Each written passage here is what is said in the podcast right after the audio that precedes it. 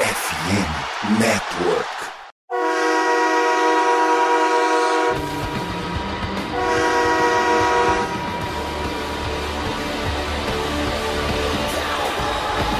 Fala, torcedor do time mais amado, mais querido. E voltamos a ser o mais sofrido dos Estados Unidos, do Brasil, do mundo. Estamos falando do Dallas Cowboys. Sejam bem-vindos a mais um podcast do Blue Brasil. E dessa vez, não tão animado quanto eu gostaria, justamente por conta do resultado de domingo, que a gente vai falar sobre, mas é, é difícil é difícil de engolir. Acho que eu não aceitei a derrota até agora, mano. Complicadíssimo. Mas antes de falar sobre o jogo, e antes de apresentar aqui os participantes, queria só fazer um outro agradecimento ao pessoal do Primeira Descida, que é o podcast do GE, sobre futebol americano, né? Fui convidado lá pelo Giba, pela Clara. Falei sobre Dallas Cowboys, falei sobre a rodada em, no geral, então ficou bem legal o episódio. É só procurar por Primeira Descida no, nas plataformas de streaming. Acho que até no, no GE você consegue acessar lá pelo Primeira Descida. Tá nas redes sociais do Blue Star Brasil aí também. A gente colocou lá o link pro programa e, e tá bem legal. E olha que a Clara torce pro Eagles e eu pro Cowboys, eu sou amigo dela. E rolou uma alfinetadinha dela pra mim, aí eu tive que devolver a alfinetada pra ela, ficou legal. Mas enfim, apresentando os participantes aqui, vamos começar pelo nosso grandioso Vinícius, que não vê a hora de eu sair do Blue Star Brasil pra virar o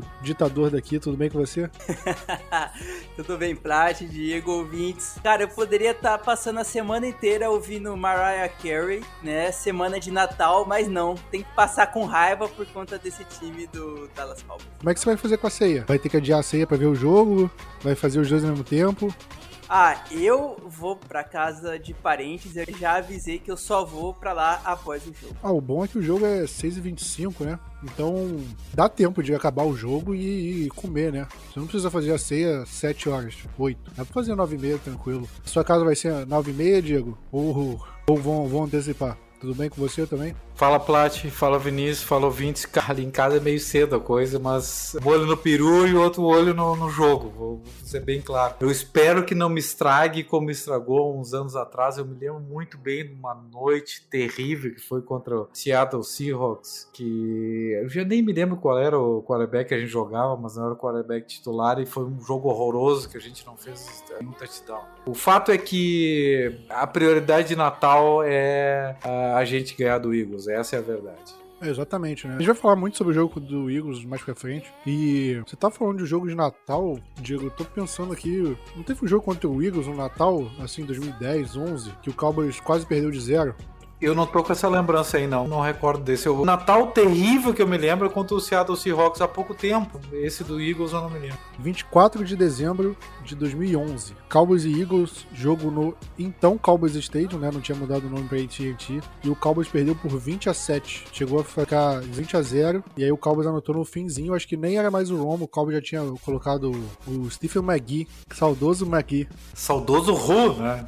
Foi um dos poucos quarterbacks que o Cowboys draftou, assim, nessa época. Porque o Cowboys nessa época não, não draftava quarterback nenhum, assim, na época do Romo. Foi ele e foi o deck depois. Acho que desde que o Romo assumiu, assim, o Cowboys não tinha draftado quarterback, nem aqueles no fim de draft para ser reserva, né? O Cowboys meio que confiava no John Keaton aí, naquela Kyle Wharton, naquele pessoal, e, e é isso aí. Mas chega de enrolação, né? Vamos falar do, do, desastre que foi em Jacksonville, né? Cowboys 34, Jacksonville Jaguars 40. Derrota que ninguém aqui esperava. A gente considerava o Cowboys favorito. A gente considerava que era obrigação ganhar. Apesar de falar que vai ganhar, a gente nunca fala aqui, pelo menos eu nunca falo que vai ganhar, até porque a gente sabe como é que é a NFL, né? Então eu sempre dou aquela ensaboada. Não, o Cowboys é favorito, é mais provável ganhar. Só que eu não gosto de ser incisivo assim, porque a NFL é muito difícil de você de você conseguir cravar alguma coisa. Sempre tem algumas, é, algum cenário maluco. A gente viu o Colts e Vikings aí na última semana. Nem com 33 a 0 no placar você consegue cravar um resultado. Mas Antes de falar sobre o jogo em si, Diego, você acha que acabou qualquer chance de título de divisão com essa derrota? Porque o Philadelphia Eagles ganhou também, né? O Cowboys estava meio que dois jogos atrás do Eagles, tendo um confronto direto, né? Então, se ganhasse do Eagles no confronto direto, era só o Eagles tropeçar em uma rodada e a gente ganhar outra que a gente passava. Só que agora, né? Eles abriram mais um jogo de vantagem, então o Cowboys ficou três jogos atrás, podendo ser dois dependendo do jogo do confronto direto. Então, você acha que ainda tem chance de título da NFC Leste ou já era?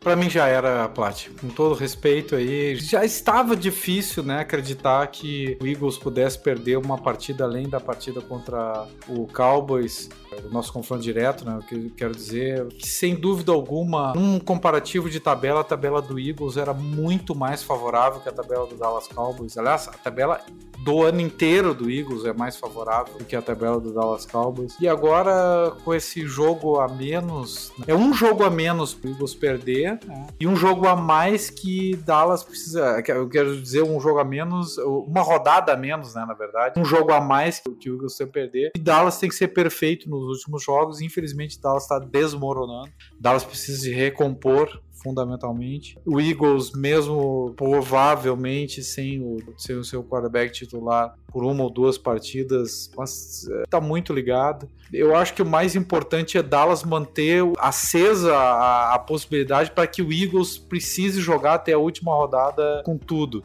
Mas, sinceramente, acho que, infelizmente, se perdeu. Já era muito difícil e, e a toalha foi jogada naquela pick six. E é o que você falou, Diego. O Jalen Hurts possivelmente vai perder o jogo contra o Cowboys e o próximo, né? Pelo menos é a tendência. E aí você vê, se o Cowboys não tivesse perdido o jogo pro Packers, né? Que foi um jogo fácil, o Cowboys deixou escapar, e esse do Jaguars também, que era um jogo que tava na mão. Eu acho que poderia cravar aqui que a divisão era nossa. Porque a gente enfrentaria o Eagles agora e poderia muito bem vencer eles, com o quarterback reserva, a gente vai falar sobre. E o Eagles tinha muita chance de, de perder o próximo jogo também com o Garner Minch, apesar do time estar tá bom. A gente sabe como é que é um time com quarterback reserva, um time que é muito mais exposto a, a problemas e tal. E a, acaba que, dependendo da partida, né, eles podem não simplesmente não jogar tudo que eles. que o time tem de potencial, né? E então o Cowboys teria muita chance de ganhar essa divisão, mas no cenário atual eu de fato não sei se acredito mais. Se perder, acabou, acho que nem chance matemática tem mais. Mas mesmo se ganhar, eu acho muito difícil. A gente vai falar um pouquinho dos cenários mais pra frente, mas muito difícil, muito difícil, infelizmente. E era isso, né? Era um cenário que Cowboys perdeu mais para ele mesmo do que por qualquer outra coisa.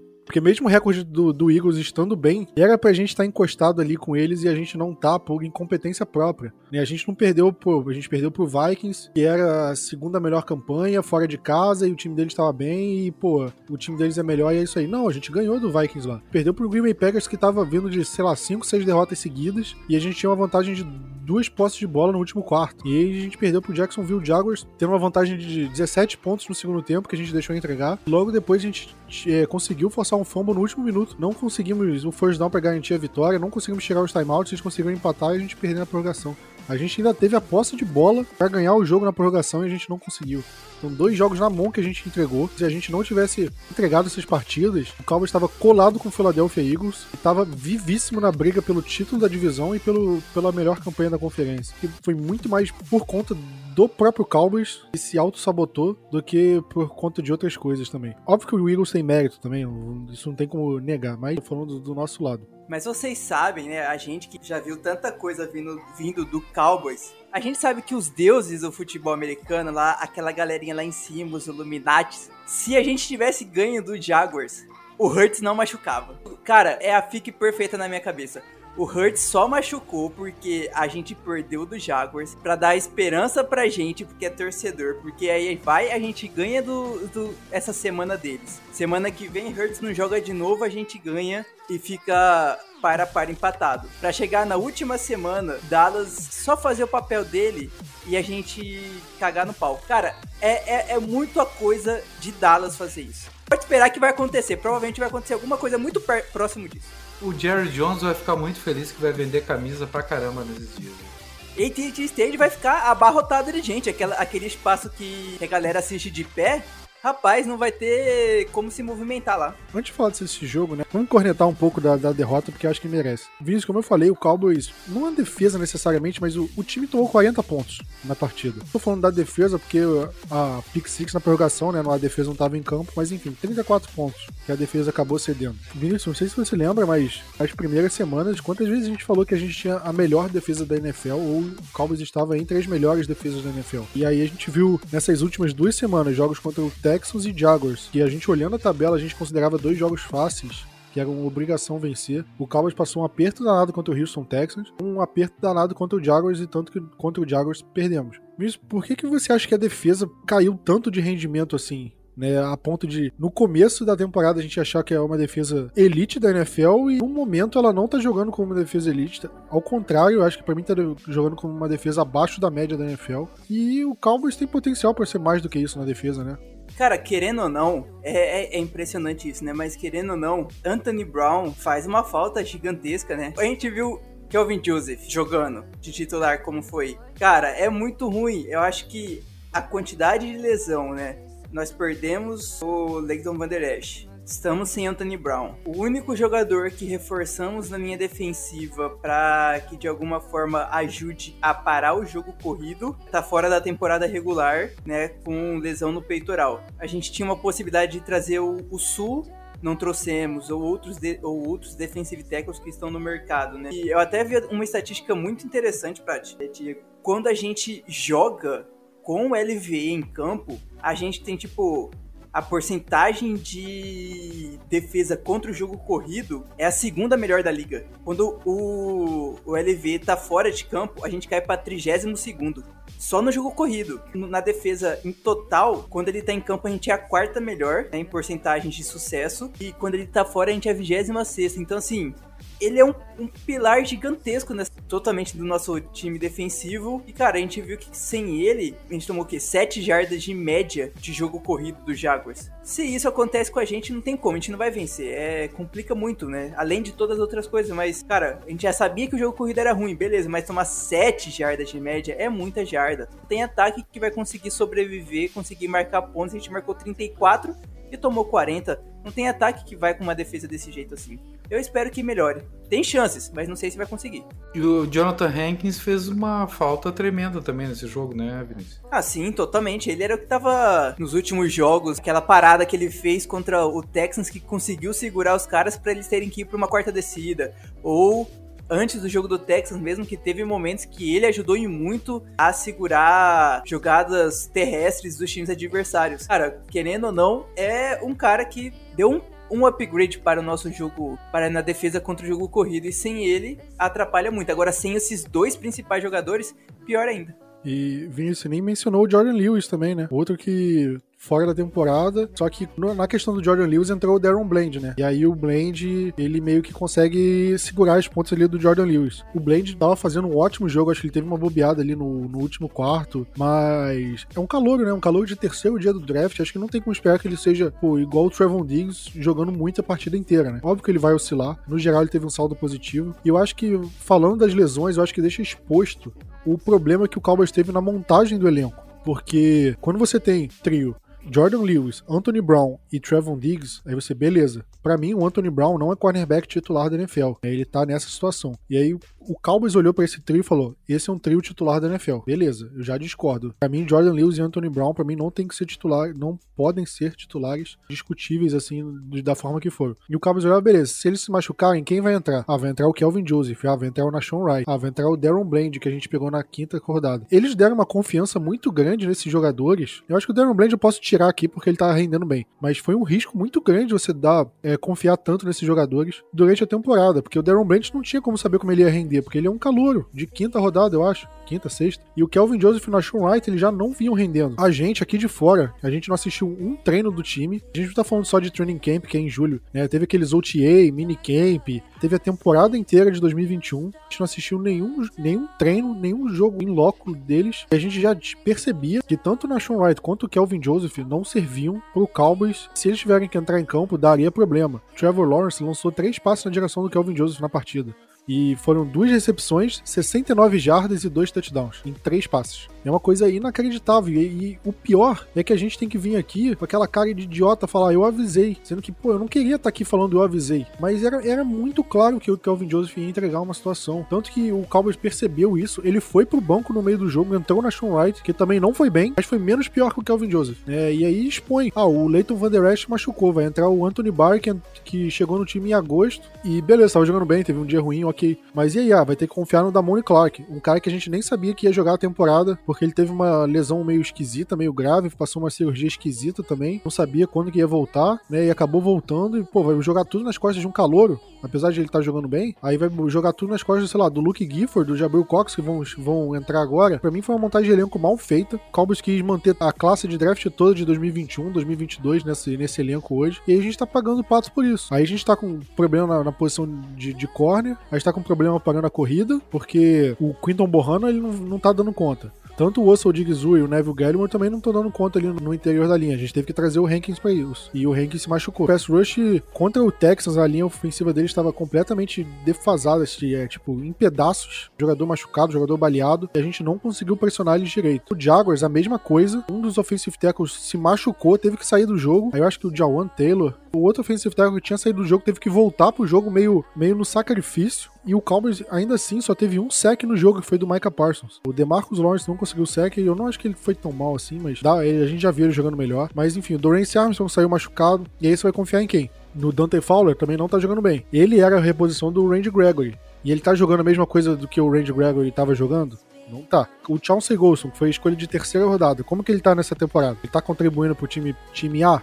Não tá contribuindo pro time titular. O Sam Williams, que teve alguns jogos, alguns lances bons assim, também voltou a assumir. E aí a gente fica nisso, né? A defesa, ela começa a se lesionar, o que é normal numa temporada regular. E aí a gente não tem peça altura de reposição, porque o elenco foi mal montado confiou muito em jogadores que não eram para confiar. E Plat, assim, ó, tu não tem a impressão também que. Claro, a gente tá falando de dois anos com o Mike McCarthy, enfim, e dois anos, aliás, três, né? Mas dois anos com a mesma coordenação defensiva. É o segundo ano consecutivo que a gente vem até novembro com pass rush maravilhoso contra o jogo terrestre. Enfim, não era o ideal, mas não tão ruim. E com a secundária bombando, com muita interceptação e tal, muito turnover e justamente a gente entra dezembro começando uma decadência, até a decadência desse ano está mais acentuada do no ano passado, que o Randy Gregory foi um ano de exceção 2021, vamos combinar. Ele era um cara que tinha momentos de destempero total e a gente não confiava, mas ele fez um grande 2021. Mas mesmo ele e os demais entraram dezembro adentro e chegaram em janeiro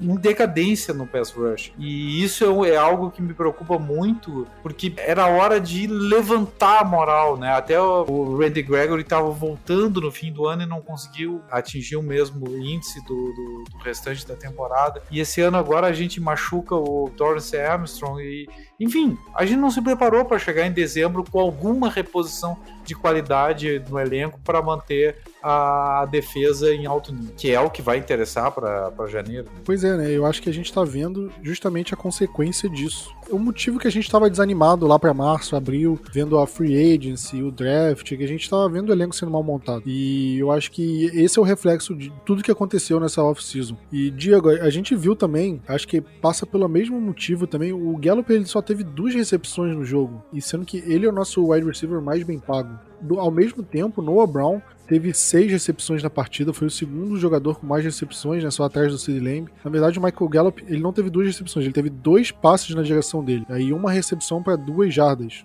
É muito pouco pro Michael Gallup. O pessoal tava comentando muito que ah, ele não tá se desmarcando muito bem, que não sei o que, ele não tá ficando muito aberto. Mas, cara, eu não acho que ele tá tão mal assim a ponto de Dak Prescott só olhar para ele duas vezes em 30 tentativas de passe. Mas para você, Diego, que, por que, que você acha que isso aconteceu? Que a gente tem ouvido falar em relação ao Michael Gallup, fora qualquer outra coisa, é que ele não, não voltou bem dessa lesão. É uma lesão complicada, né? Uma lesão que já tirou a carreira de vários wide receivers né? em outras uh, franquias, né? enfim. Mas fundamentalmente eu tava olhando aqui os números dele, ele tá indo muito mal. Nesse último jogo ele teve dois passes na sua direção com uma, uma recepção para duas jardas. No jogo anterior ele teve seis passes contra o Houston, teve seis passes na sua direção com duas recepções para 40 jardas, com dois passes de uma média de 20 jardas. Mas 33% de recepção. Outro jogo, 7.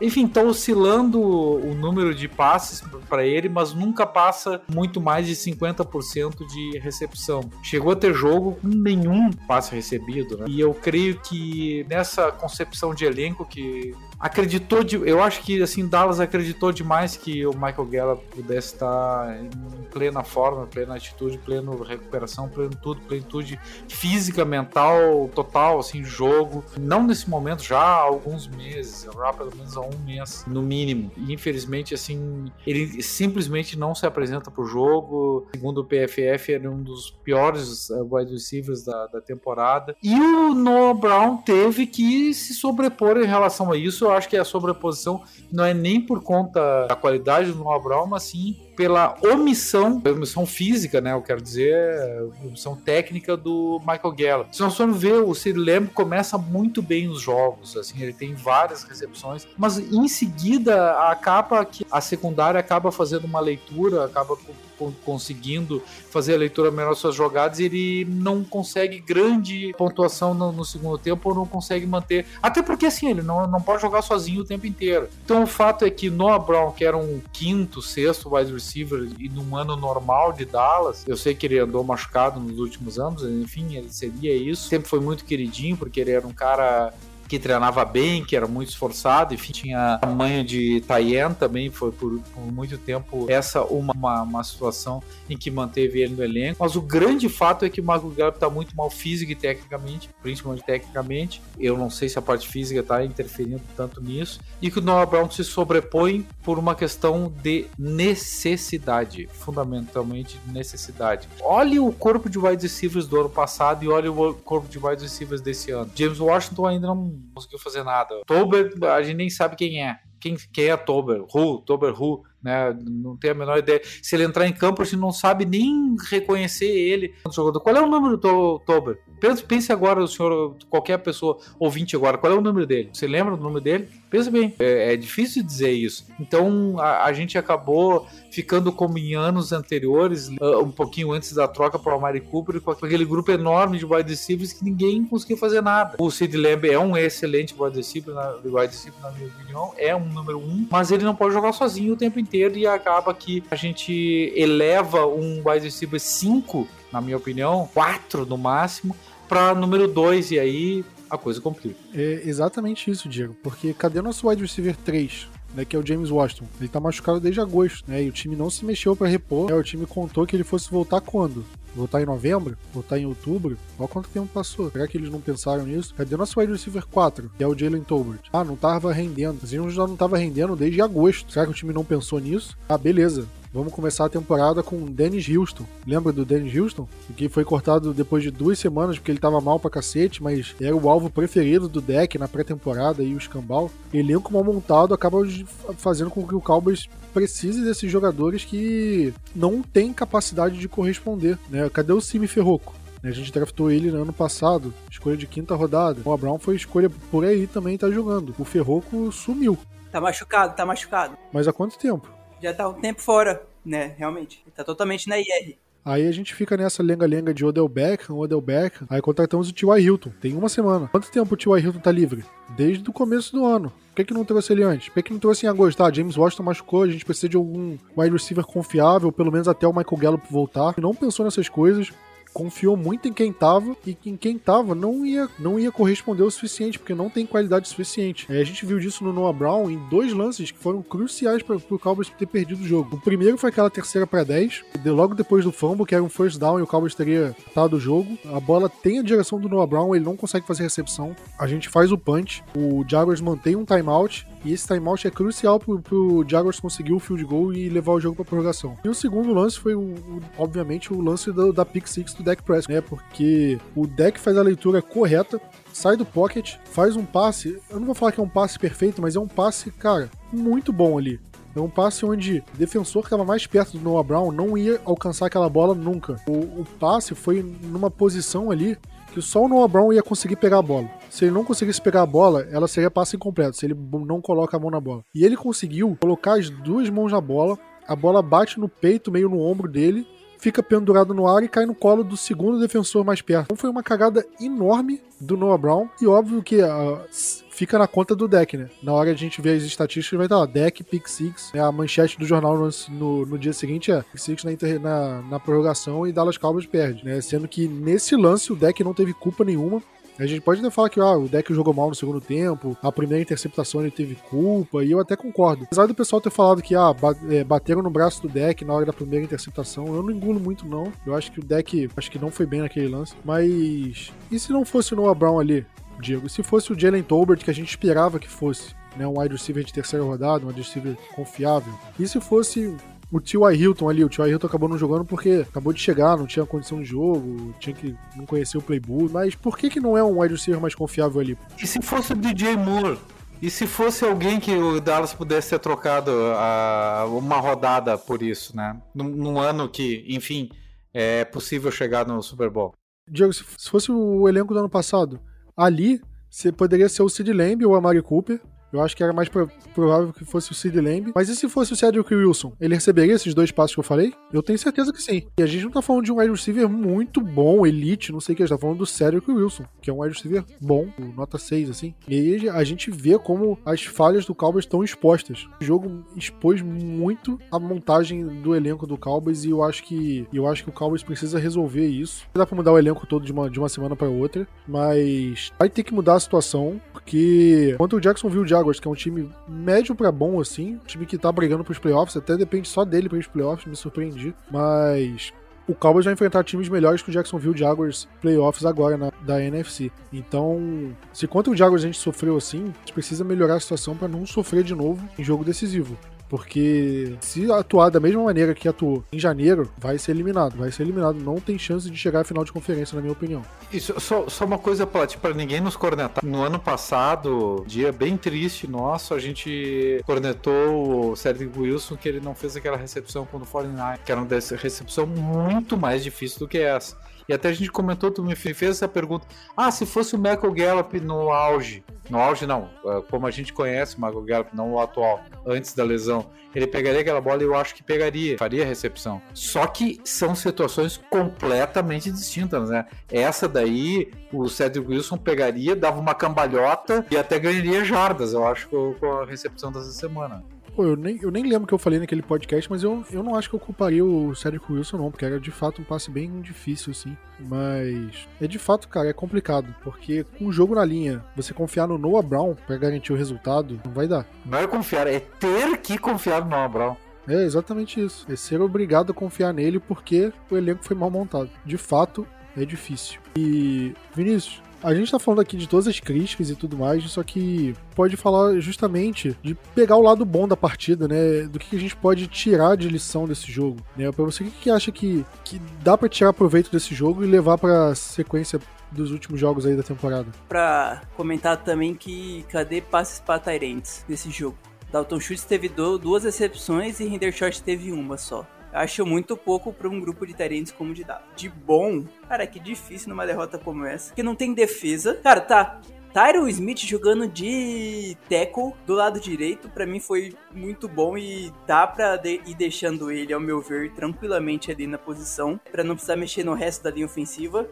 Sid Lamb, mais uma vez mostrando que pode ser muito bem um recebedor número um no time já estava sendo antes do Gallup e agora com o Gallup já consagrou como sendo o recebedor número um da equipe. E, cara, acho que só isso. Defesa, todo mundo foi muito, um pouco mal na defesa, né? Mesmo o Parsons, que teve um sec e 12 pressões no QB, a gente olha no jogo, tirando as estatísticas e fala assim, cara, o, o Parsons sumiu, você não vê ele nesse jogo do Jaguars, até contra o Texans é a mesma coisa. Nas estatísticas, beleza, mas você vai ver o vídeo. E às vezes pra gente que tá olhando ali assistindo o jogo ao vivo, o vídeo importa muito mais do que as estatísticas depois. Cara, não jogou o nível que a gente espera dele. Então, Acho que a única coisa que a gente pode tirar de bom é mais esse lado do ataque, que mais uma vez a gente conseguiu fazer mais de 30 pontos em um time da NFL. A gente tá com uma média, até de certa forma, muito boa com o deck de QB, né? No quesito pontos. Eu acho que vale mencionar também a quantidade de faltas que o Cowboys teve na partida, né? Você lembra da época que a gente cometia 10 faltas por jogo? A gente teve duas faltas nesse jogo, foi 18 jardas só. Saudades de ter 10 faltas e ganhar o jogo. Não, com certeza. Mas é um lado bom, né? O Cowboys está cometendo menos faltas, acho que é importante. A gente, a gente comentou bastante sobre a importância do Cowboys fazer menos faltas e de fato estamos fazendo menos faltas. Acho que isso é bom. E eu acho que vale um detalhe também que eu não mencionei, que é do Special Teams. Eu acho que o Special Teams está jogando pior, assim, principalmente o Turpin. Nos últimos dois jogos o Turpin não vem bem. Os retornos deles estão sempre bem medíocres, assim, no sentido original da palavra medíocre, assim, sabe? Médio. Contra o Houston, ele teve aquele fumble lá que também prejudicou muito a gente. E nesse teve dois kickoffs curtos, assim, que o Turpin, pelo menos no começo, meio da temporada, ele conseguia retornar bem. E nesses dois lances que ele teve de kickoff curto, ele retornou antes da linha de 20 jardas. E isso foi na sequência de campanhas que o Cowboys não conseguiu pontuar, entregou a bola rápido e o, Jaguars conseguiu empatar o jogo. E foram situações que o Cowboys acabou ficando perdendo jardas ali, ficou mais para trás do que deveria por conta de retornos ruins do Turpin. E aí também, eu não vou botar tudo na conta do Turpin, porque pode ser o esquema do Special Teams que não funcionou direito, não abriu espaço para ele correr, né? Ele pode ter feito tudo certo, mas não apareceu espaço, não tinha o que fazer. Né? Então acho que é uma outra coisa a gente observar, porque Special Teams faz diferença sim e precisa ser olhado com mais calma e eu confio no John Fessel para isso. Fechar o jogo, né? Diego, para você quem foi o destaque e decepção do jogo? Destaque tá complicado, né? Bem complicado. Então, o primeiro tempo do Sid Lamb, tá? Eu achei que fez algumas recepções ali que ele provou ser wide receiver 1, embora o segundo tempo tenha sido nulo. Acho que a vantagem que Dallas conseguiu colocar em campo foi justamente por causa dele. E destaque negativo, não adianta, tu tem três passes na tua direção, dois dele viram touchdown. Kelvin Joseph, eu não gosto de, desse jogador e ele tá se provando dia a dia ter sido uma péssima escolha e mais do que isso, uma péssima escolha de manter ele no elenco. Então eu coloco ele como destaque negativo. Bom, antes do Vinícius falar, eu já quero falar o meu aqui. Não sei se ele vai roubar o meu voto. Meu ponto positivo vai ser o Darren Bland. Né? Eu acho que ele foi um, um sopro de esperança ali na, na secundária que não estava bem no jogo. É, o, o teve dois passes desviados, uma interceptação e seis tackles, né? Foi o terceiro jogador com mais tackles na partida, né? Só atrás da Damone Clark que tiveram três empatados em segundo, né? O Anthony Barr, o Curse e o Trevon Diggs. Diggs também foi bem. E meu destaque negativo tem bastante destaque negativo, né? Eu vou falar do Kellen Moore, cara. Acho que não vou, não vou falar de jogador, porque eu acho que o, o ataque do Cowboys foi tão pobre nesse jogo, sabe? O Tony Pollard teve não só o Pollard, mas teve umas três situações iguais assim de terceira descida curta ou segunda descida para um, e ele fez a mesma jogada em todas, aquela corrida pelo meio que a gente sabe que vai dar errado. E o Cowboys não estava correndo mal nesse jogo, e ele ficou insistindo em pô, corrida pelo meio, muito pragmático. Ou o Cowboys corre 10 vezes em sequência, ou o Cowboys só vai para passe na campanha e, e é isso. Eu acho que ele não consegue ter um balanceamento. O, o ataque tipo, sei lá, demora para engrenar, é, tem umas rotas esquisitas, umas jogadas esquisitas. E essa terceira para 10, onde todo mundo correu uma rota vertical, o Cowboys precisava de 10 jardas para ganhar o jogo. Não precisava lançar um passe de 30. E eu acho que até o próprio deck, vendo a situação, sei lá, ele podia ter caído no chão, simplesmente aceitado o sec e ter comido o último tempo do Jacksonville Jaguars. Eu acho que faltou um pouco de, de noção dele ali nessa hora. Mas também não julgo o deck, porque a chamada foi bem ruim. Não discordo de ser uma chamada de passe, discordo do, da chamada que foi, das rotas que eles correram. E acho que foi assim o jogo todo. A gente sabe o potencial que o ataque do Cowboys tem. A gente vê alguns flashes, assim, de, de fato do time jogar bem, de, de ter boas armas, assim, cara. O, o Tony Pollard é um cara muito explosivo, um cara que consegue muitas jardas, assim, do nada. E a gente coloca ele para correr no meio. É, é, muito complicado, cara. Eu, eu, posso ficar mais meia hora aqui falando do Kellen Moore, criticando o Kellen Moore, mas enfim, deixa só isso, senão eu vou enrolar muito o podcast. Meu destaque negativo é ele. E Vinícius, Roubei teu destaque positivo? Se a ditadura do Vinícius ser implantada, cenas como essas não acontecerão mais. Cara, eu, eu imaginei que você ia falar o Anthony Barr como, como destaque negativo, não sei porquê, mas tá. Não, não roubou nenhum dos destaques. Eu já citei, então vou continuar citando o Tyron Smith como o destaque negativo. É o destaque positivo do time. O cara voltando de lesão depois de tantos meses que eu nem lembro mais quantos já foram. Seu primeiro jogo já botam ele para jogar numa posição que ele não vá, a, sei lá. Desde 2011, cara. Foi a temporada de calor que ele jogou de right tackle e depois nunca mais. Nem no college ele jogou como, como right tackle, né? Se eu não me engano. Então, assim, acho que foi uma temporada basicamente na vida do Tyron Smith, jogando naquela posição e depois já, tipo, né, com todo o seu pô, a quantidade de Pro Bowls, All Pros, veteranaço, falou assim, não, aceita jogar nessa posição, que é o melhor para o time, coisas do tipo. Então, acho que fica para mim esse destaque positivo. Cara, o negativo eu vou, não sei, eu vou falar Anthony Barr. que ele, como sendo o mais veterano do, do grupo de linebackers, deveria tomar a posição do LVE com a saída do, dele machucado. E a gente não viu isso. Foi o Damone Clark, basicamente, que ficou sendo nosso principal linebacker. E, cara, já que foi uma contratação, entre aspas, de peso dele, que Dallas fez, acho que ele deveria ser, né, tipo, mais responsável e jogar muito melhor, que tem que ser chamada, né, tem que ter esse puxão de orelha nele, sendo o jogador que ele é. Vamos passando aqui para os assuntos da semana, né? Porque, como eu falei, o Kelvin Joseph ele foi pro banco no meio do segundo tempo, pela atuação ruim. O Nashon Wright entrou e durante a semana, acho que foi, sei lá, na segunda-feira, meio que, não sei se anunciou, algum jornalista americano soltou essa notícia de que o Cowboys nessa semana ia avaliar as possibilidades de outro jogador ser o titular ali do lado oposto ao Kelvin Joseph. Atualmente o Cowboys tem ao, ao lado oposto do Trevon Diggs. Atualmente o Cowboys tem o Trevon Diggs, titular de um lado, acho que geralmente é o lado direito da defesa, né? A gente tem o Darren Bland no slot e o outro lado, o lado oposto, né? O lado esquerdo,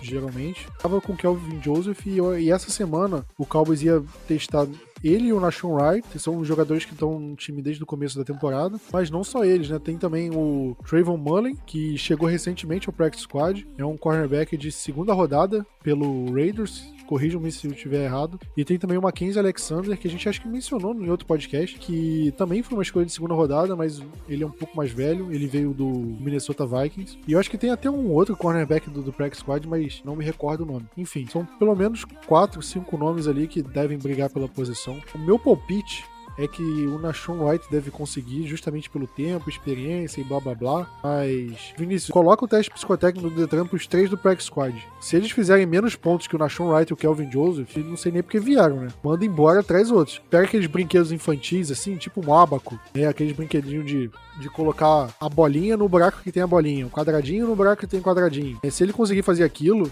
a capacidade cognitiva dele já é maior que a do Kelvin Joseph. Pelo menos pelo que a gente consegue ver aí do, do Kelvin Joseph. Mas, Você gosta dessa concorrência, dessa briga? Ou você acha que o Cowboys está meio perdido?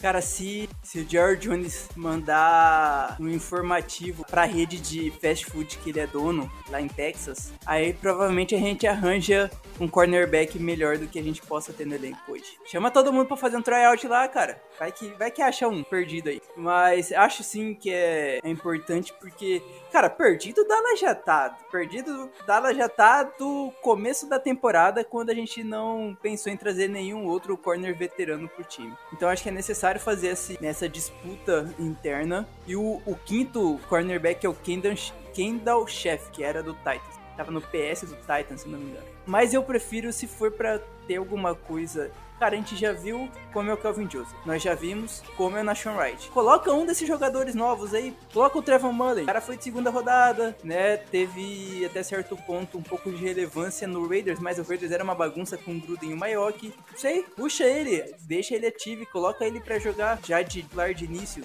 Se tiver ruim, tira. A gente tirou o Kelvin Joseph colocou o Nashon Wright, tira ele e colocou o Nashon de novo. Mas eu acho que é melhor colocar um jogador novato, com novato, né? Digamos assim, novo no nosso time. É um sangue diferenciado que possa fazer algo melhor ou pior, mas diferente do que a gente já tá vendo do Kelvin Joseph e do Nashon. Acho que por isso eu prefiro ele. É, só pra constar, eu acho que esses jogadores do Practice Squad não são bons assim. Se fossem bons, eles não estavam no Practice Squad, não estavam meio que desempregados em novembro, né? Dezembro. Ponto aqui, ele não precisa ser bom, ele precisa ser melhor do que o que a gente já tem. Então, se ele for mais ou menos, eu acho que já serve para ser titular na situação atual. Assim, se ele não ceder dois passes e dois TDs, tá bom, pô. Exatamente. Ele não precisa ser péssimo. Ele pode ser ruim, ou mais ou menos. Não precisa ser péssimo. Não é pedir muito. Né? A gente não tá exigindo, pô, um Darrell Reeves na... agora. A gente tá exigindo um, um cara que simplesmente não vá entregar o jogo, como o Kelvin Joseph fez. Diego, de novo a gente ouviu o lenga-lenga do Jerry Jones falando do Odell Beckham, né? Acho que falou meio que. Parece aquela brincadeira, tá quente, tá frio. Você vai chegando perto, ih, esfriou, ih, tá quente. Porque todo dia perguntam para ele, aí tem dia que ele fala que tá quente, tem dia que ele fala que tá frio. O que, que você tá achando dessa situação? Você acha que ele vem mesmo? Ou é, é só pra ter assunto no jornal? Assunto no jornal, Paty. Pra mim é isso aí e nem sei se eu quero mais isso para jogar quando na metade de janeiro em diante. Não sei, não, não sei se vale a pena. Claro que é um grande jogador, mas onde é que ele vai adquirir forma física, né?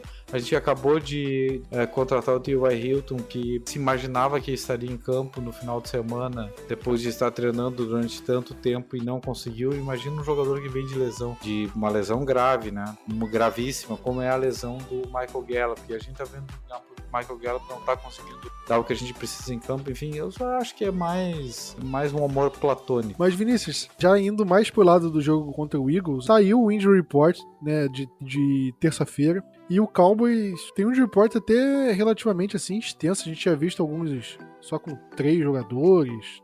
Teve alguns jogadores que saíram lesionados no jogo contra o Eagles que apareceram no, no injury report, né? Dorance Armstrong, né, machucou o joelho durante o jogo, então já começa a semana limitado. Mas ele voltou a jogar. Ele voltou pro jogo. Eu acho que ele joga, né?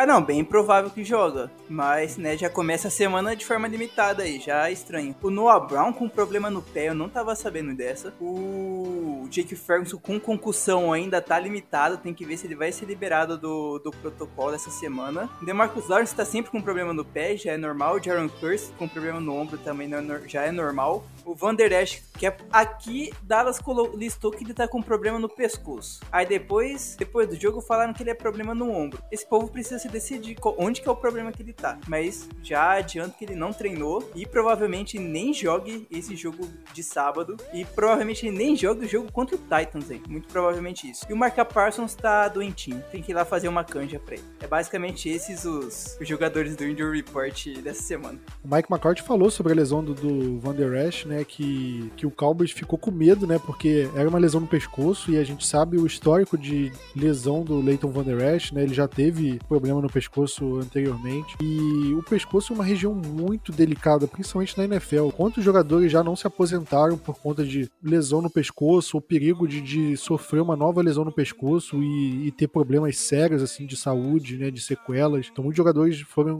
forçados a se aposentar cedo por conta disso. É um local ali que a gente tem que tratar com muito cuidado com o Van Der Esch, mas acabou que não tem nada a ver com a lesão anterior que ele já tinha tido no pescoço. E é basicamente um incômodo ali, é no músculo que liga o pescoço ao ombro. E ele tava tendo um. É um stinger, né? Acho que não tem uma tradução exata. É como se fosse uma pontada, um estiramento, eu acho. Mas Mike McCarthy se mostrou aliviado não ter sido uma lesão grave nem nada, que ele escapou de, de ser uma coisa pior. Sinceramente, eu acho que ele não joga essa semana contra o Eagles, não joga contra o Titans. E já fazendo a previsão aqui, o meio que mandinar, eu acho que contra o jogo contra o Comando já não vai valer mais nada, porque a gente já vai ter garantido a, a seed número 5. E mesmo se ele tivesse condição de jogo, a gente vai poupar ele lá. É o meu palpite. Mas vamos combinar uma coisa, Plat. Historicamente, os times que poupam demais em dezembro entram meio complicados para janeiro e normalmente perdem, né? Concordo. Mas isso é assunto pro último jogo, né? Pro podcast da última semana. Mas é só o meu adiantando aqui uma, uma pauta de três semanas daqui pra frente. Cara, eu vi um comentário muito, muito bom, não, né? É ruim. Mas falava assim, cara, será que o LVE vai ser, entre aspas, um novo Xanli? Eu acho que o Xanli foi muito mais jogador que o Leighton Van pra comer de conversa. E teve mais lesões também, né? É, mas eu digo no sentido de lesões, né? Ah, claro, o, o Xanli, ele perdia temporadas inteiras, né? Mas tá toda hora aparecendo uma lesão e a mesma ou próximas lesões no LVE. Sei que o Plat vai, vai ficar chateado comigo, mas aquele jogo, até eu, eu não fazia parte do BSB e, e, mandei uma mensagem pro Plat na época e o Plat até, não é que discordou, mas falou, falou de forma distinta. Nunca perdoei o Xanli pelo aquele jogo de 2016 nos playoffs, que eu acho que ele não jogou nada naquela partida lá e ele precisava ter jogado. Lembra dessa, né, Plat? Sim. Eu, não, eu acho que não lembro do seu comentário em si, mas eu lembro. Não, não do comentário, né? Mas a partida, né? Ele tinha que ter aparecido mais naquele jogo, né? Ele jogou tão bem aquela temporada e aquela partida eu acho que ele, ele não apareceu. Vamos falar do jogo contra o Eagles? Dallas Cowboys e Philadelphia Eagles, o jogo que era para ser, afinal, o grande jogo da, do fim de temporada. Acho que na verdade vai ser um jogo melancólico, um jogo que eu acho difícil valer alguma coisa para um dos dois. Mas, enfim. Cowboys e Eagles, jogo no dia 24 de dezembro, no sábado de Natal, véspera de Natal, jogo às 18h25. Ou seja, se tudo correr muito bem, se não tiver prorrogação, o jogo deve acabar umas 9h30 da noite. Então é um horário tranquilo, dá para você assistir o jogo e ter a ceia depois. Tem gente que vai ter a ceia lá pra meia-noite, né? Aqui em casa é geralmente cedo, geralmente 8 e pouco o pessoal já tá comendo aqui, já tá morrendo de fome. Eu que vou tentar negociar aqui para ser um pouquinho mais tarde. Espero conseguir. Mas pro Vinícius que mora num fuso horário diferente é mais tranquilo, né, Vinícius? Ah, meu jogo começa assim que pouquinho, né? É, vai terminar 8 e meia, é tranquilaço. É só tomar um banho e ir pra casa dos parentes. E começar a tomar cerveja. Mas nós vamos ter que falar com a família toda, né? Eles vão ter que entender, né, Plat? A minha ceia também é cedo. É porque a minha família, pelo menos o pessoal que se reúne pro Natal é pequena. Não tem primo, primo, tio, essas coisas, então é mais tranquilo negociar. Se fosse, sei lá, 30 pessoas pra ser, aí, aí dançou. Mas agora falando desse jogo que vai ser meio melancólico, por quê? Primeiro porque o Cowboys dificilmente consegue passar o Philadelphia Eagles no recorde. Como eu falei no começo do podcast, se o Cowboys tivesse jogado tivesse vencido as duas partidas contra o Packers e Jaguars, o Cowboys estaria numa situação muito confortável agora e seria um jogo de vida ou morte, que seria uma, uma baita de uma final antecipada. Mas como o Cowboys não venceu esse jogo, o Cowboys está muito para trás. E o Eagles poderia vencer e garantir a primeira seed da Conferência Nacional nesse jogo. Tá sem o quarterback, tá sem o Jalen Hurts, que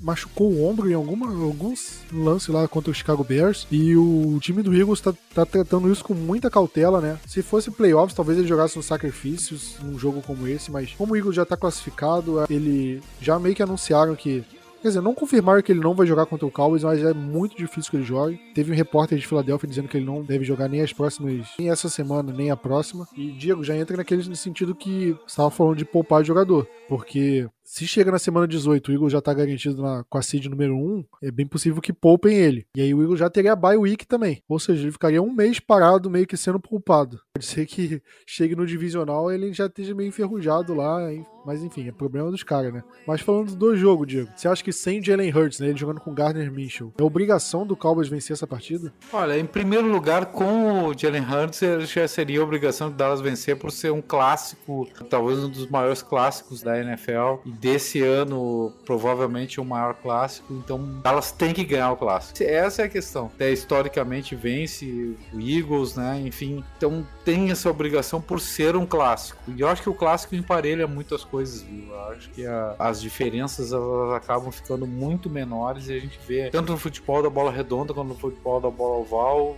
as coisas diminuindo bastante em termos de diferença quando se, se chega num clássico. E a torcida toda a nosso favor. Sem um quarterback titular, eu acho que, sem o Jalen Hurts, eu acho que é mais importante ainda para Dallas ganhar e é fundamental essa vitória por conta da da necessidade do bafo na nuca. Enquanto o Eagles tiver bafo na nuca, o Eagles vai ter que botar os times, o time titular. Eles provavelmente terão uma semana de folga na bye week, né? Mas enquanto eles não tiverem essa semana de folga, eu acho que é obrigação de Dallas colocar o bafo na nuca e deixar eles com preocupação. Pois é, eu não acho que vai ser um jogo fácil, até porque o Garner Minshew não é aquele quarterback que você entra e fala, cara, esse cara vai ser um desastre. Igual, sei lá, o Trubisky. Exemplos não faltam. A gente ganhou dois jogos, dois, você joga um Cooper Rush, que é um jogador que é inferior a ele, bem inferior. Que eu quero dizer que é obrigação por ser clássico, só por isso. Não, eu concordo, eu concordo. Só que eu acho também que o Garner Mitchell é um quarterback qualificado, assim. Acho que entre os reservas ele é um dos melhores nomes. E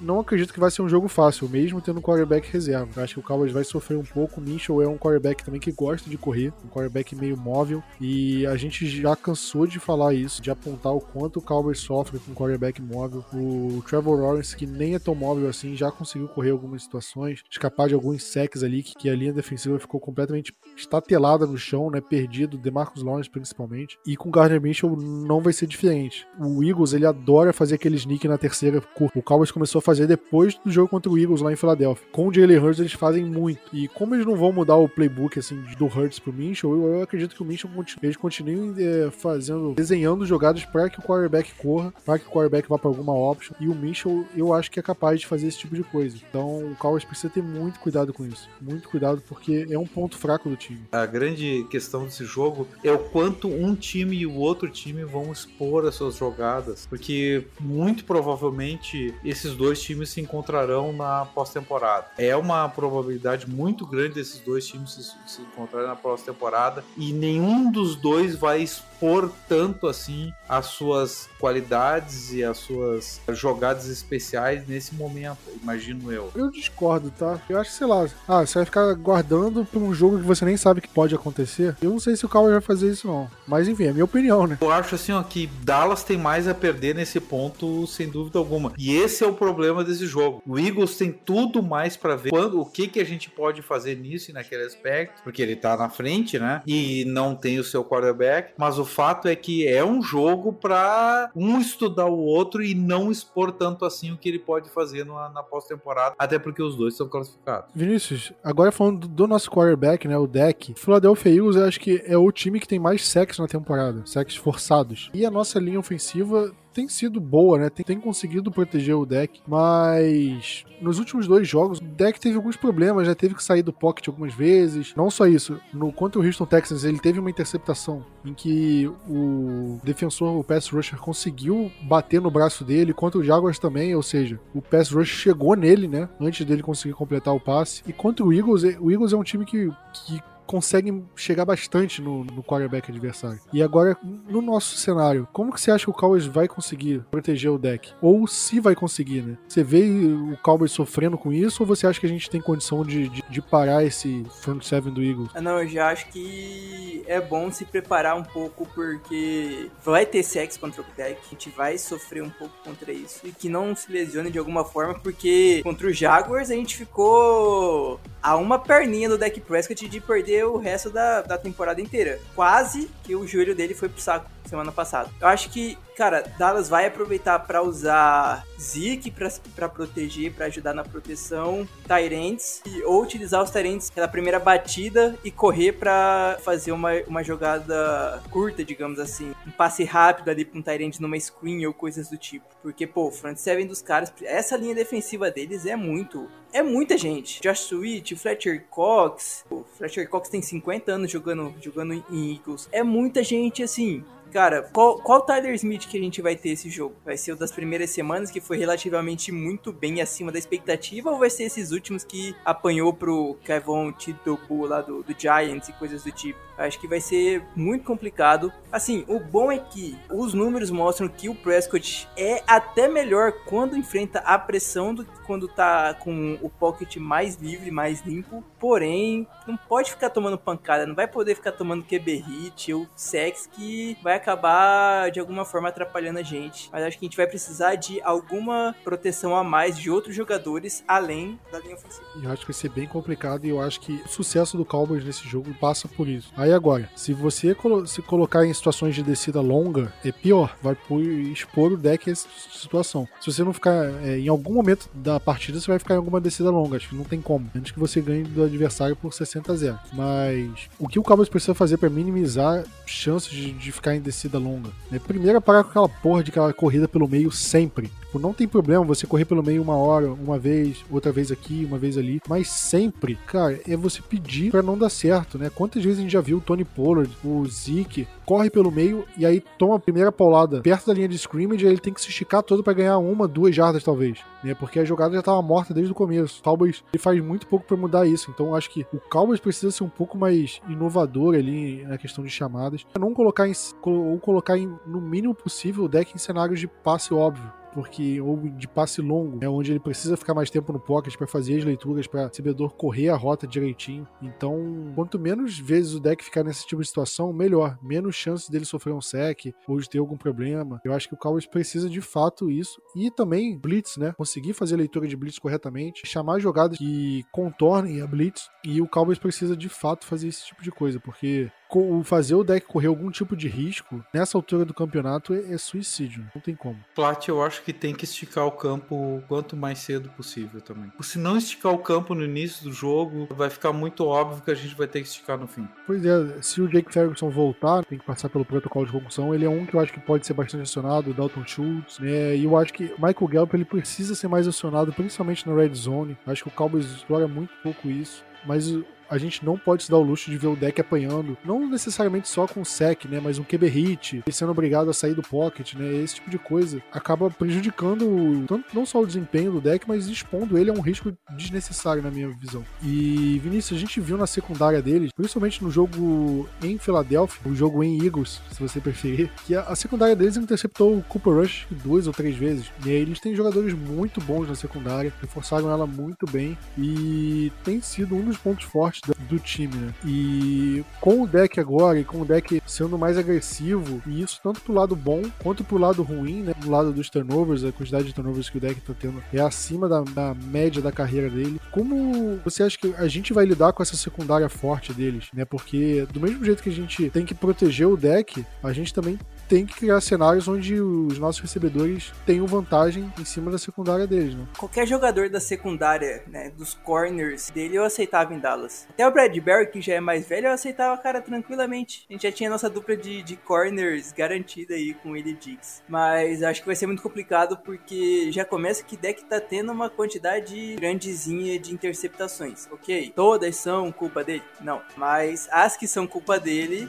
enfrentando uma secundária forte desse jeito, e ainda tendo um pass rush que vai botar uma baita de uma pressão, a chance de a gente ver mais uma vez pelo menos uma interceptação do deck vai ser altíssima. Eu acho que o principal é não forçar passe em janelas demasiadamente apertadas ou marcação duplas e coisas do tipo. Tentar diminuir a quantidade de passe no Noah Brown para ele não ficar batendo borboleta e a bola sobrar para um outro para um outro cornerback aí. Esse jogo é o tipo do jogo que o Gallup precisa aparecer, que aquela fade no canto da endzone num passe em diagonal, é a bola certíssima para ele, para ele marcar um TD, cara. Ou durante drive, uma jogada um pouco mais longa, é a bola para ser para ele que ele vai conseguir disputar muito melhor contra esses corners que são muito bons do que o Leme, do que o Noah Brown e do que qualquer outro aí. Cara, vai ser complicado. Ah, o jogo terrestre nosso precisa entrar muito e muito para diminuir a necessidade de passes contra essa secundária deles. Eu acho que evitar passe pro Noah Brown não vai ter como, porque o Cowboys vai ter que, como o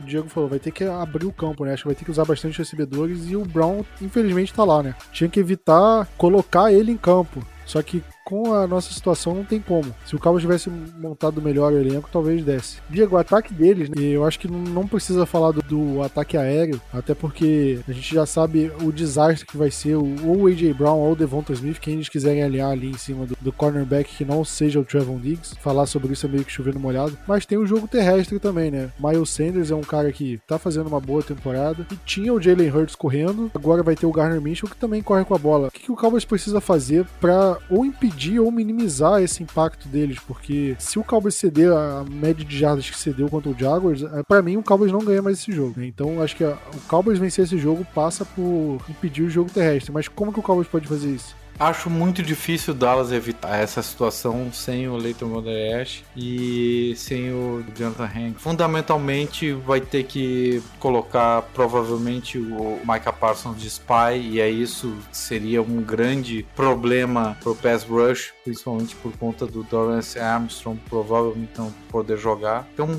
Plat, eu acho uma situação muito, uma equação muito difícil pro nosso coordenador defensivo determinar. Acredito que a gente vai ter que fazer um jogo de exceção na linha, principalmente na linha defensiva. Eu acho que o DeMarcus Lawrence vai ter que estar voltado fundamentalmente para o jogo corrido. Guilherme, toda a turma. Sinceramente, muito difícil mesmo. Acho que a gente se. É, é claro que com o Jalen Hurts ia ser muito pior, mas não, não vai estar nada fácil com a, o número de desfalques que a gente tem. A gente tem que esperar que, que o Anthony Barr possa responder um pouquinho menor, ter um pouco mais de vitalidade, né? De correr campo a campo né? Que esse é o, o fator fundamental do, dos linebackers. Que o Gabriel Cox, que eu acho que volta agora pro jogo, apareça de alguma forma. Também o Lu Gifford, enfim. Mas não é nada fácil. A gente vai depender muito da unidade de linebackers que tá sem o seu melhor jogador. E o Bifão, que seria o, o Hankins, também não tá jogando. Então, o Dallas inteiro vai ter que fazer jogo de exceção. Linha defensiva e o corpo de linebackers vai ter que correr como nunca. A gente vai pensar que alguns jogadores deem o próximo passo, consigam se destacar, né? A gente vai precisar de um bom jogo do Anthony Barr, da Moni Clark e também desse miolo de linha defensiva, né? Do Ossa, do Bohana, do Carlos Watkins, do Gallimore que andam bem abaixo, né, nesse ano, hein? Pois é, caíram de produção. No começo do ano já estavam até melhores do que eles estão esse ano. Né? Então o Cowboys precisa desses jogadores e urgente. E eu acho que o Cowboys também precisa do pass rush. O pass rush ele, ele tá em falta no, nos últimas semanas. Tem o Micah Parsons caiu de produção, para vocês verem, que não é um cara que era para estar tá jogando assim, era pra estar tá melhor. E eu suspeito que ele esteja baleado. Essa gripe aí que ele sempre aparece no injury report pode ser um problema. Ou sei lá, vai que ele tá com alguma lesão em algum lugar que a gente não sabe e no fim da temporada aparece alguma coisa. Ou eu posso estar fazendo muita teoria da conspiração também e ele só tá mal. É que o Cowboys tem um histórico, sei lá, jogador no fim da temporada aparece com uma lesão meio misteriosa que ninguém sabe e passa por uma cirurgia. Então, na minha cabeça, pode acontecer a mesma coisa com o Micah Parsons. O Cowboys precisa fazer um bom jogo de uma forma geral, apesar do Eagles estar com quarterback reserva. E eu acho que é um jogo que diminui um pouco o brilho se a gente ganhar, assim como o Eagles ter vencido contra o Cooper Rush diminuiu um pouco o brilho deles, né? Se fossem dois jogos com, os, com o time do jeito que tá, né? O Eagles tendo uma baita de uma temporada, possivelmente eles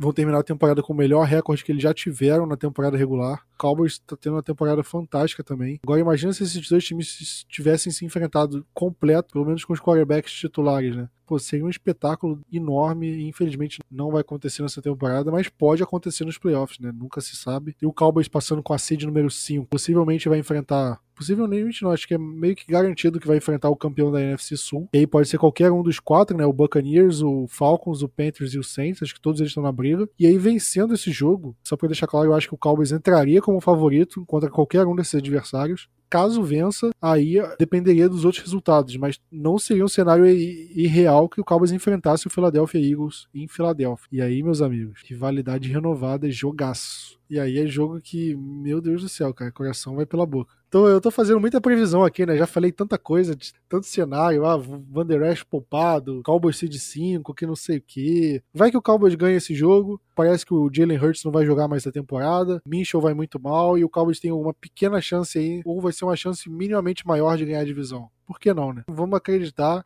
enquanto tem chance, a gente tem que acreditar, né? Se no podcast semana que vem o Cowboys perder, a gente vem falar que não tem chance, ou se o Cowboys ganhar, e aí contra o Titans, o Eagles ganha o outro jogo deles lá, e aí acaba a chance, e aí a gente comenta. Mas até isso acontecer, a gente acredita, né? Mas é isso. Vocês não vão voltar a ouvir minha voz antes do Natal, então queria desejar um Feliz Natal a todos vocês. É, espero que a ceia de vocês seja maravilhosa. Aqui em casa sempre tem o, o peru, que pô, maravilhoso, sempre tem um tender também, amo o tender no, de Natal. Aqui em casa, na ceia, o arroz não leva uva passas, não sei se na de vocês leva, mas eu sou radicalmente contra uva passas no arroz. Aqui é com amêndoas, cara. Com amêndoas eu, eu aceito. Eu aceito, mas uva passas não. Tem pavê na casa de vocês? Sem piadas. Aqui ninguém é tiozão pra fazer a piada do pavê. Só quero só perguntar se tem o pavê. Tem. Aqui não. Vinícius, a sua casa o pavê é com biscoito maisena ou aquele champanhe? Maisena, maisena. Eu prefiro com maisena também. Mas com biscoito de champanhe é bom também. Eu tô vivendo pela ceia do Natal já. Vai passando os dias da semana assim, a ceia vai ficando perto, meu Deus. E que a gente coma a ceia com a vitória do Dallas Cowboys, se Deus quiser. Você tá tão animado já, pensando no Natal, que já até esqueceu de pensar no nosso bowl de palpite? E é, cara, eu, eu já ia fechar o podcast, tá? Mas já que, já que você lembrou, fala da Bold Palpite, senão fecha o podcast agora. 31 a 14 para Dallas. Tia Hilton vai ter dois TDs. Queria ver o Tia Hilton jogando bem, hein, cara. Queria mesmo. Diego, qual o seu? 34 a 31, Dallas. Dallas não cede mais do que 60 jardas corridas. Isso é um bo uma bold, viu? E a terceira bold é que. Não é bold, né? O melhor da, da janta de, do Natal é o pós-Natal no dia seguinte, como eu fazer um sanduíche daquelas sobras. Nossa, eu, eu costumo desfiar o, o peru, o Chester. Eu desfio, coloco num pão, coloco a fatia de queijo, derreto, né? Levo num tipo uma misto quenteira, aquela sanduicheira lá e como. Meu Deus do céu, que coisa boa. Com fios de ovos ou não? Nada doce aí no meio? No dia seguinte? Isso, isso, isso. Sobra o pavê, sobra a torta, alguma coisa assim, você come. Mas enfim, o meu palpite, eu vou falar o mesmo palpite que eu falei lá no podcast do Primeira Descida: 27 a 17 pro Cowboys. E a minha bold, eu vou falar que da linha defensiva, né, são quatro. Cada um vai ter um sec, linha defensiva titular. Eu não sei qual vai ser a linha defensiva titular ali nos defensive tackles, mas cada um vai ter um sec. O DeMarcus Lawrence vai ter um sec, o Micah Parsons vai ter um sec, e os dois defensive tackles ali, cada um vai ter um. Aí se é o, o Ossa, se é o Borrana, se é o, o Neville Gallimore, se é o Tristan Hill, voltando na sexta-feira e jogando no sábado, sei lá. A ressurreição. Só sei que os dois titulares ali vão, vão conseguir um sec. Diego, ressurreição, outro período do ano, né? Natal não. O Pat tá querendo mudar o feriado, né? Tá, tá na cara isso com essa história do Trilho Rio, hein? Isso que eu nem falei do Nick Hayden, esses caras mais das antigas, né? Que acho que a galera, a galera que é mais nova não vai pescar os nomes. Ai, ai, mas é isso aí, galera. Bom Natal, tamo junto, aquele abraço e Go Cowboys!